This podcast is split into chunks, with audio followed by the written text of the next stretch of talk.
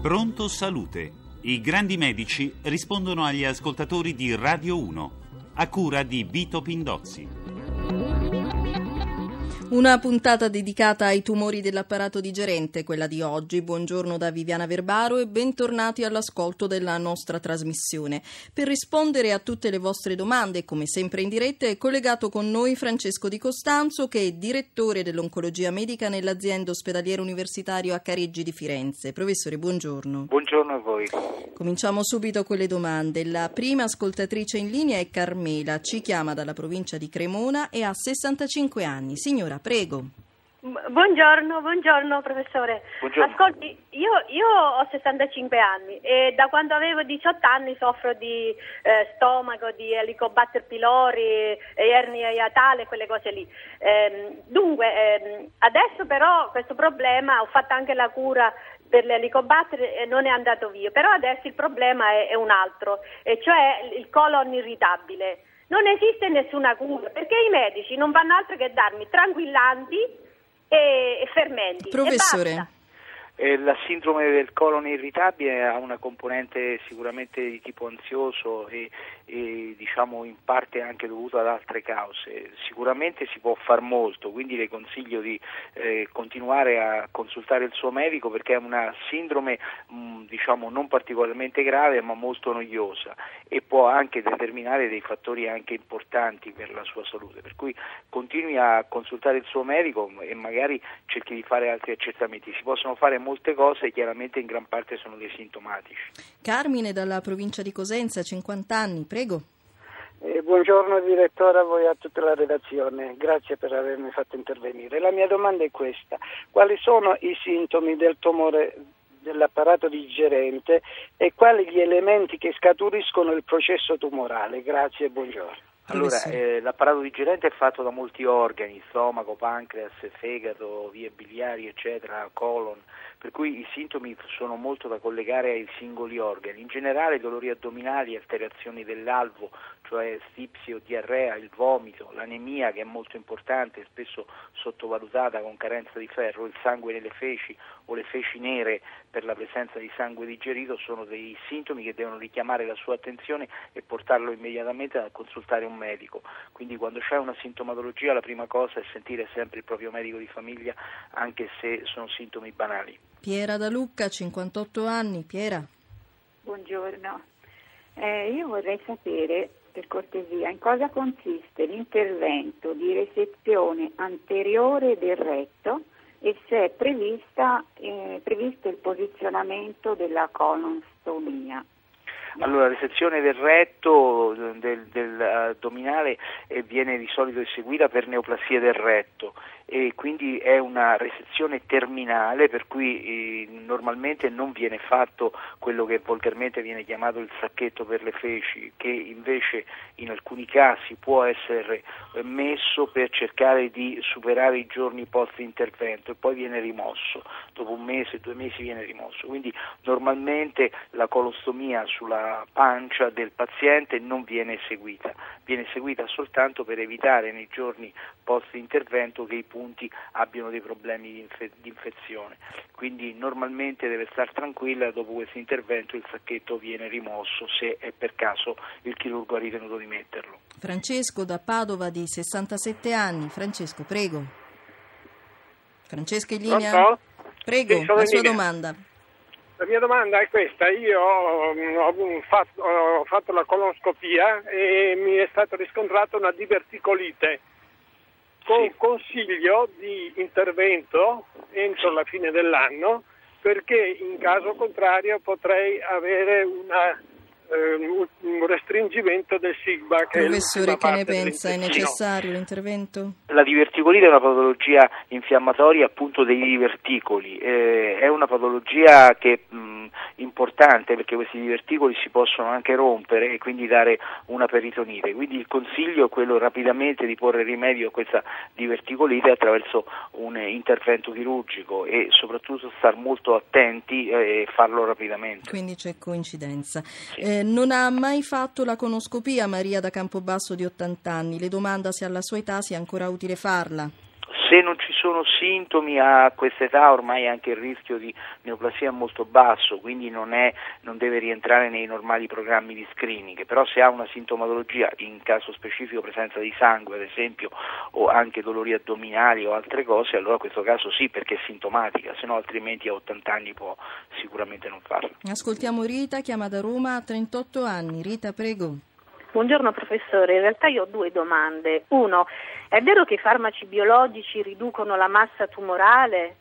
E la prima domanda è che per usufruirne bisogna fare il test del K-RAS di cui ha parlato ieri? Eh, oggi come oggi si tende, quando le masse tumorali sono molto grandi, in generale con chemioterapia o farmaci biologici a ridurre le masse per poi renderle operabili, se questo è possibile. In alcuni casi, quando si utilizzano alcuni farmaci tipo i biologici, bisogna fare dei test per vedere se il tumore è sensibile a questi farmaci. Il K-RAS è uno per l'utilizzo del cetuximab. Gabriella da Bergamo, 69 anni. È in linea, Gabriella, prego. Eh, buongiorno, ringrazio anticipatamente. Sono ehm, operata nel 2002 per adenocarcinoma gastrico con resezione di tre quarti di stomaco. È andato tutto bene, ma la limitazione dell'uso di farmaci mi sta creando problemi. Necessito costantemente di purificanti del sangue e periodicamente di antidolorifici o antinfiammatori. Avverto molte perplessità dei medici curanti. Quali farmaci mi sono concessi? Professore. Grazie. Allora, la, dopo una gastrectomia c'è un, sicuramente una riduzione dell'assorbimento di alcuni farmaci, non di tutti, perché sono quelli che prevedono eventualmente una, un passaggio eh, metabolico a livello gastrico. Questo va valutato caso per caso, quindi quando lei assume dei farmaci deve dire sempre al suo medico di aver subito questo intervento e far sì che il medico valuti attentamente se quei farmaci prevedono un assorbimento o una digestione a livello gastrico che lei non ha più e quindi essere, eh, ridotto, può essere ridotto l'assorbimento. Roberto da Firenze, 48 anni, prego. Buongiorno professore, sono stato operato 5 anni fa di diverticoli. Volevo sapere ogni quanto tempo devo fare i controlli e quali. Se sono a rischio di recidiva, grazie per la risposta. Se è stata fatta un'asportazione di un'ampia parte del colon, può fare una conoscopia più per, la, per, uno screening normale che viene fatto per altre patologie. Ormai la patologia diverticolare, che sicuramente nella maggior parte dei casi è localizzata nel colon e che sarà stato asportato, non la riguarda più però controlli endoscopici eventualmente ogni tre anni li può fare. Sentiamo Carmelo, chiama da Caltanissetta a 70 anni. Buongiorno professore, io so, eh, soffro di gastrite eh, con Helicobacter pylori. Eh, ora sono, eh, ho una stitichezza e prendo delle compresse di Ajax e evacuo ogni tre, quasi ogni tre giorni. C'è un'alternativa per questa stitichezza? Allora, va, indagata, va indagata la stitichezza che mh, mm, è un po' il fatto che lei abbia avuto l'Helicobacter pylori eh, riguarda lo stomaco, quindi in realtà stiamo parlando del colon, quindi va fatta un'indagine di tipo eh, conoscopico per vedere se ci sono motivazioni per questa stitichezza, dopodiché se è, ba- è banalmente una stitichezza, eh, modificando l'alimentazione ed eventualmente aiutandosi con alcuni farmaci su indicazione medica, lei risolverà sicuramente il problema. Roberta da Mantova, 61 anni. Roberta, prego. Buongiorno professore, ho frammenti bioptici di mucosa antrale con iperemia, iperplasia foveolare, fibrosi del corion. Eh, quanto elevata è la possibilità che tale situazione evolva in tumore? Ogni quanto i controlli? Ma la, la, possibilità non è molto elevata, però va tenuta sotto controllo, quindi deve fare delle, eh, dei controlli gastroscopici che può fare sicuramente un, almeno una volta all'anno, non di più, ed eventualmente però possono essere utilizzati anche dei farmaci che possono ridurre la gastrica. Gavino ci chiama dalla provincia di Ancona, ha bisogno di un consiglio per il suocero che ha 63 anni e vive in Ungheria. Gavino, prego. Pronto, buongiorno, grazie professore per l'opportunità. Allora, eh, mio suocero ha fatto la conoscopia e gli hanno riscontrato un tumore al colon retto di circa 6 cm, ha fatto una risonanza magnetica e dovrebbe ritirarla solo domani. Comunque, nell'immediatezza, cosa dovrebbe fare e come sono insomma le... Allora, questo, questo paziente ha una neoplasia del colon, bisogna subito valutare se ha metastasi o no. Se non ha metastasi va operato e eh, poi vanno visti i linfonodi, se positivi andrà fatta una terapia piovante. Se invece dovesse avere metastasi, il problema è più complesso, il paziente dovrà essere sottoposto a uno staging molto accurato e poi decidere se queste metastasi insieme al tumore primitivo possono essere trasportate, se no va a un trattamento chemioterapico e poi successivamente a ulteriori valutazioni. C'è in linea la signora Adriana, chiama dalla provincia di Trento per il marito di 73 anni. Adriana, prego. Ah, buongiorno professore, sono Adriana, chiamo da Trento. Mio marito di anni 73 le hanno diagnosticato un adenocarcinoma gastrico con linfonodi intestinali e mediastinici. Trattato con chemioterapia con buona risposta, operato dieci giorni fa con asportazione in tre quarti dello stomaco e pulizia intestinale, intervento riuscito. La mia domanda, quali prospettive di vita avrà e, e, qualità, e che qualità di vita lo aspetta?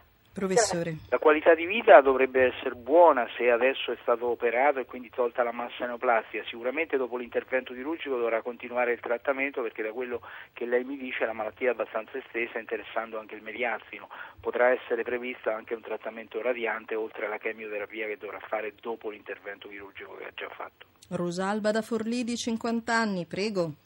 Buongiorno professore. Quando sono in ansia io mi metto a mangiare robaccio proprio. Vorrei sapere quanto incidono sul, sull'insorgere del tumore dell'apparato digerente l'ansia e l'alimentazione sbagliata, in particolare quali sono gli, gli alimenti proprio da evitare. Professore, ce ne una sono. Una corretta alimentazione in generale è fondamentale per tutta una serie di malattie, comprese quelle cardiovascolari e oltre alle, alle, alla patologia neoplastica. Quindi il consiglio è quello di essere sempre molto attenti e di mangiare alimenti che siano il più possibile sani per quello che così in generale si può considerare. Eh, chiaramente l'alimentazione è molto importante, rappresenta il 70 eh, il dal 40 al 60% delle cause di tumore, eh, l'ansia sicuramente ha un ruolo nel senso che può essere insieme a tanti altri fattori, però sicuramente non abbiamo dati per poter dire che una persona ansiosa sviluppa una neoplassia più di un'altra. Certo. Carlo dalla provincia di Brescia per la moglie di 61 anni. Carlo. Eh, buongiorno, grazie. Ascolti, eh, è stata diagnosticata metaplasia intestinale con Helicobacter pylori eh, l'Helicobacter pylori è negativo. La mia domanda è, si può guarire da questa metaplasia intestinale? Quali controlli fare e quali conseguenze nel tempo potrebbe avere? Grazie. Professore. Si può guarire dalla metaplasia intestinale, sicuramente la metaplasia intestinale è una patologia importante che va controllata perché è uno degli, dei passaggi che poi determina eh, nel tempo, se non controllata, l'insorgenza anche di patologie neoplastiche maligne. Quindi eh, l'invito è quello di tenere sotto controllo questo quadro che può regredire vivere tranquillamente. Filippo dalla provincia di Benevento di 78 anni, prego. Filippo? Filippo ha una poliposi al colon e spesso trova sangue nelle feci e ha la mucosa infiammata. Ha fatto la conoscopia non completa perché non sono riusciti a vedere fino in fondo. Cosa può essere?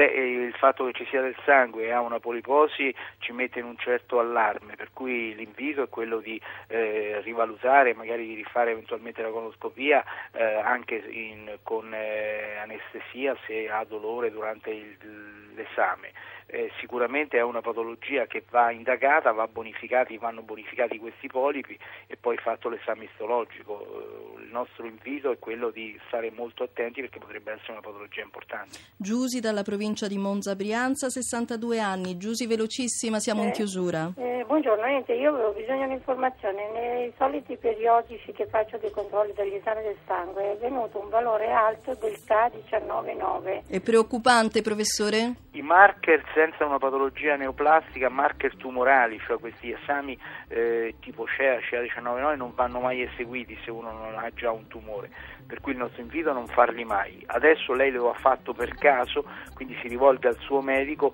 qualche piccola indagine può, fa- può essere fatta, ma l'indice di errore, questo marker sia errato e non abbia nessun significato è molto elevato. Grazie professore, ringraziamo il professor Francesco Di Costanzo, direttore dell'oncologia medica nell'azienda ospedaliera universitaria Careggi di Firenze, grazie anche a Fabio Cardinali per la collaborazione tecnica. L'appuntamento con Pronto Salute è per domani alle 11.40 e parleremo di chirurgia plastica e ricostruttiva. Da Viviana Verbaro un buon proseguimento di ascolto con i programmi di RAI Radio 1.